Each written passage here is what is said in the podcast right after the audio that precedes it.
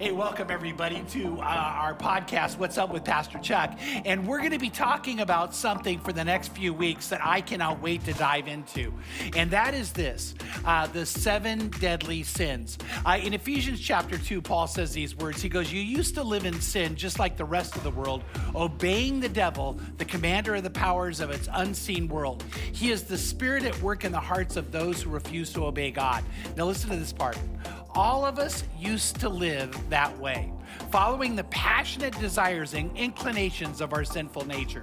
By our very nature, we were subject to God's anger, just like everyone else. Notice what it said there. Paul said, before you're a believer, everybody, every single person actually lived according to inclinations of a sinful nature. Uh, the, the Bible talks about sin being destructive.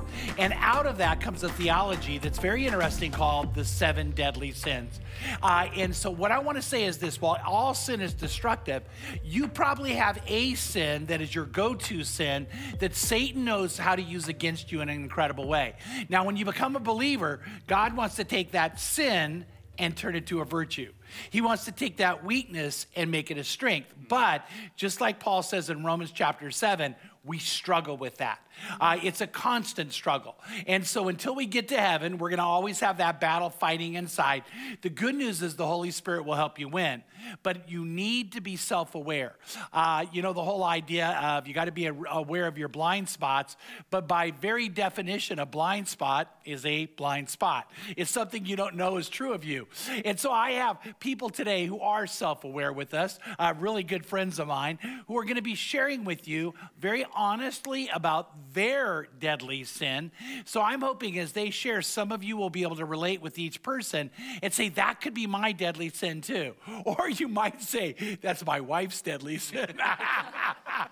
or coworker, uh, or you know, just I don't know. Uh, but but the idea is really to be thinking about you. Then on the weekend message, I want to talk about how you can see God take that sin and turn it into a strength. But let me say this before we dive in. There's a sin that's always underneath that's probably a reason why you're thinking the way you think, you're acting the way you act. And so, very often, we want to know what is it that makes us tick. This can help you understand you better and understand that God loves you even in the midst of your sin, but He wants to free you from your sin. Now, here's my personal opinion based on the Bible. I believe, just like the Bible says, there's the fruit of the Spirit is love, and then it lists off outgrowths of love peace, patience, goodness, kindness, gentleness, self control. But it all comes back to love being foundational. I think in sin, there's a foundational sin that gives birth to all the other deadly sins. And that sin is pride. It's pride. Uh, and today, uh, we have somebody with us who I really admire. Uh, it's Dr. David Smith. He's a psychologist, he's a Christian, uh, he's a leader uh, in the church. He also helps people in incredible ways. Uh, whenever I need to refer somebody who has a very difficult case, David's always the person I refer to. And I've seen God use him to work in miraculous ways with people. but David, in big part, I think, is successful. And I think you would agree with this because you're willing to admit what you struggle with. And uh, David's one of the few people I know will actually admit that narcissism or pride, I think the two are linked, uh, is a, well, tell everybody about your struggle. Yeah, I think that from a very young age, I think I struggled, given my history, struggled with narcissism because for me, my injury was that I didn't feel um, accepted or I wasn't good enough and teased and things like that. So for me, my answer to that was to be as knowledgeable as I could, to be as good as I could, and every athletically, academically, all that. And I was, uh, and so I grew up in a way in which, for me, to be better than others was my mindset. Now, on the outside, I'm the nicest guy in the world, and I'll treat you like a normal person. But on the inside, I'm like hating on you, or I'm, I'm prideful. And for me, I really came obvious one day I was reading a book on, uh, on the Enneagram, and I was reading something on pride, and I read it. It was part of my number. And uh, I, I, sent, I had brought it to my wife. I said, Look at this. Can you read this? This is, this is saying, this is me. And she read it. She didn't even look at me. She handed it back. She said, It's exactly you. Oh. And you talk about a blind spot, and that was a blind spot. And I reread it, and like my the scales came from my eyes because pride. I've always known I struggle with narcissism, and I could do that because it's just been very apparent for me, and I've spoken on it many times and all that. But the thing for me was, in my walk with the Lord, was that I didn't rely on the Lord as much as I thought I did. I relied on my own understanding. And even though I prayed for wisdom my whole life, and I think I'm wise in some ways, but personally, I have always looked to myself. And that has really been the trigger for me of just seeing how self serving I've been and how I just, I, and the other thing is, I don't ask for help for anything. I don't, I mean, and that's part of my biggest pride is I won't ask for help. I'll do it myself. I'll do it myself, do it myself. People offer me help. Nope, I do it, whether it's sickness, whether it's struggle, whatever it is, I will do it myself. And that really broke me the most when I just hear the Lord saying He wants to walk with me. And so for me, really working on humility, which is the opposite of pride, and I always tell people overcome narcissism and pride, work on an amazing relationship with the Lord, and have a very strong wife. Oh, there you go. Yeah, yeah. because someone who will call you on your stuff, who won't let you be entitled, because entitlement, you know, I'll come to a place that says don't walk on the grass. I'm like, okay, I get that theoretically, but I'm only one person. I could walk on the grass, and I do that. You know, handicap parking space, yeah, I get that. That's for people. There's no, but no one's here at handicap. Mm-hmm. Carpool lane, yeah, but I'm in a hurry. You know, and, and my wife will totally like, you know, will call me on that all day long, and so I hate that that she calls me on it, but I love it. It's the same as the Holy Spirit, right? We hate when He convicts, but really the, the, the, the part of us that's re- renewing ourselves in the Lord love it. And so for me, pride has always been an ongoing struggle of just being able to, to die to self and to practice this thing, which I've been trying to practice more and more, of just living in like a prayerful life all the time. Uh-huh. Day in, minute by minute by minute, of just seeking the Holy Spirit and just being able to really, for me, again, for me, the battle is so much inside my head of just because, again, I'm a nice guy on the outside. but man, if you saw me, and Tony Campolo said once in a, in a, conference, he goes, you know, if I knew everything you guys, if you guys knew everything I was thinking and inside my head, you'd never invite me here. Mm-hmm. He said, but at the same time, if I knew everything you guys were thinking, I wouldn't want to talk to you. Yeah, so, yeah. So yeah. can we be honest about our thoughts? Yeah. And so for me, just trying to be honest about my thoughts and slaying each thought one at a time mm. With the truth that God wants me to have and humbling myself and really practicing humility from both a prayerful standpoint and with people standpoint has really been helpful. You've told me before that, uh, you're actually amazed that sometimes the thoughts you have towards uh, your wife or probably me or other people. I mean, seriously, that you you it's like bad, bad, yeah. evil, evil, right? Well, and you terrible. all of a sudden they start going, and that's a part of that pride, right? And so thank God I don't have ADD.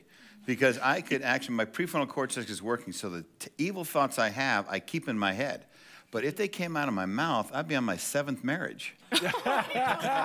and you wouldn't, you wouldn't even look at me, okay? Yeah, yeah. And I'm not kidding. It's just that it, it, it's just so terrible. And I think, who is that? Mm-hmm. And, and, and it's anger that kind of that, that does that, and the pride of like, what is, or whether it be an injury or something like that, and being able to self-soothe and allow, just really allow the Holy Spirit to bathe that. And like I, one of the mantras I tell myself is, I love my wife. I love my wife. And, and, and then I always compare that, I bring it back to what has God done with me? Yeah. And when I put that in perspective, I could cry because he's just been so amazing wow. in my life, forgiven me and moved me and allowed me to just continue to be. I mean, I don't have anything to complain about. Mm. And so I offered all to God and him loving me and just walking with me. Yeah, oh yeah. You struggle with pride, right? I do. I do. I um you brought up the Enneagram. I'm a 4. And so the 4's basic desire is to kind of be set apart, be different. And I think um, it's a lot easier for 4 to outwardly see the good things in themselves, but it's really hard for a 4 to see the good things about themselves. And so I think in that insecurity births a lot of pride. Mm-hmm. Um, so that's something like when you brought up control, I think I I relate to that a lot. Just having to, you know, I don't feel the security in myself, so I have to cling onto these other things. Um, but the four also struggles with the, you know, I want to be an individual. So it's like, man, this is this weird battle going on in my brain. Like, okay, I'm independent. I'm independent, and so I, I, I agree with you in that sense of like I need to control my life and and and um, you know, not allowing God to, you know, take the reins on my life and trusting in Him in that way. So. Yeah, it's interesting kind of the dynamics I've dealt with with some people who struggle with pride a lot. Like we'll be in the midst of it and I'm waiting for them to finally say, you know, I was wrong. But they won't. It's like like all, you know, like it's somebody else's fault or this occurred or that and they never and I'm like going, how do I help them work to where they just say the words, I blew it. Right. You know, and it's it's hard to get there, right? Oh yeah. Totally. It isn't and one of the thoughts I have is like, you know, how did Satan fall? Yeah. It was pride. Yeah.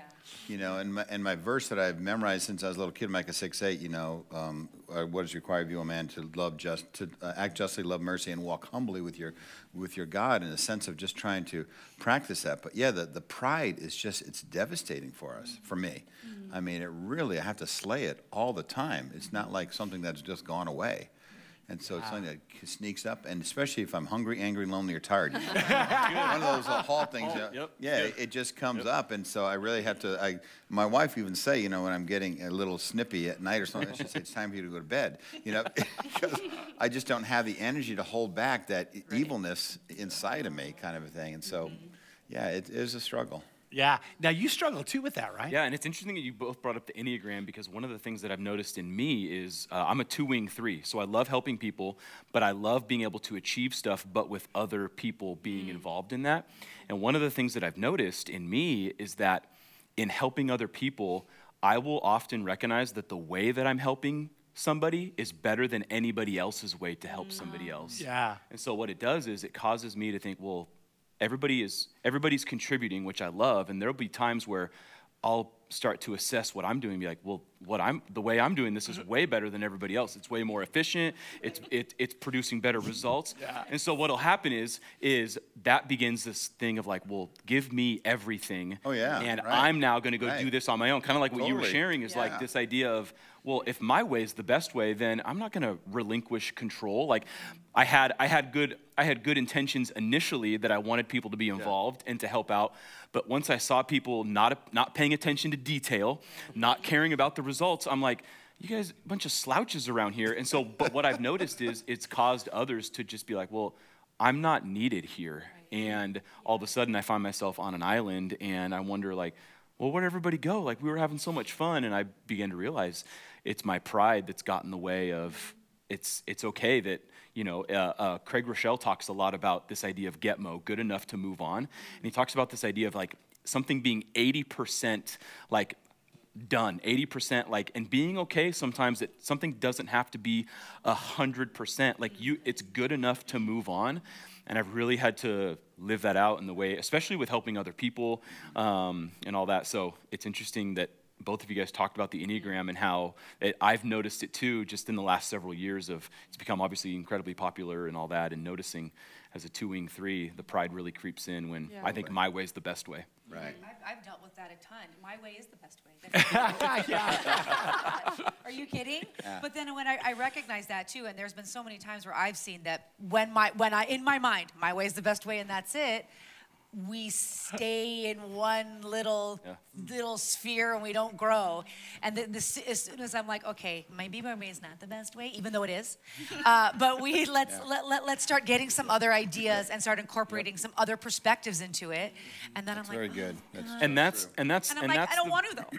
and that's the basis of humility, isn't Right, it? It's, it it's, is. It's the okay in my mind. I'm, it's like the prefrontal cortex. Like Right. I, I know that I have these thoughts, and I'm gonna I'm gonna exercise some like emotional intelligence here and be like, hey, I while I think that still might be the best way, I'm still gonna jump on board with another somebody else's work and be like and hey we're gonna we're gonna do this together. It doesn't have to be my way. It can be your way and we can continue to you know accomplish this together and mm-hmm. so. That's so and that's where one of those dangers comes in, I think, because as a parent, if it's always my way is the only way, your kids are in trouble because they're always going to be wrong. They're Yes. never going to measure up. Or when you're a boss, like, you know, I think one of the greatest joys I have is to hand one of you guys a project and watch you go, but I don't want to go, but do it my way. Yes. Right. Then I'm holding you back. Totally, And yeah. then the whole world has got to be, you know, based on my Messiah complex kind of thing. Wow. Um, so I think that's one of those destructive natures of pride that we don't realize is when we we're actually sabotaging someone else's potential at that point.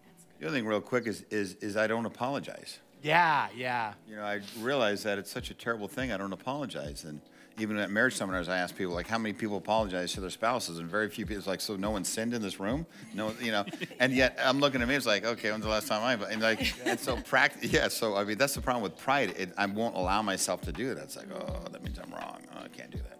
You and I shared a, a, seminar on narcissism one time, and I was very taken by how many, uh, it seemed like it was mostly wives with their husbands standing in line saying, Can you help my husband?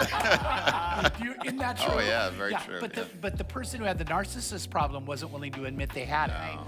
Yeah, which is, I think, one of the great dangers, not being willing Right. to say, I'm sorry, or even to say, Hey, wait, that's me. Yeah, exactly. That's me. So that is one of those deadly sins that we are going to talk about more and more as we get into it. Uh, but I hope you join us next time we get together because we're moving into the next of the seven deadly sins. And I want to have you think about this: How much is a pride a struggle for you, and how destructive is it in your relationships that you have? Because the bottom line, the reason God hates sin is sin hurts you and sin hurts others. So uh, tune back in with us on the next What's Up with Pastor Chuck and get ready for the weekend message when we dive in to the seven deadly sins together. God bless you guys and hope to see you soon.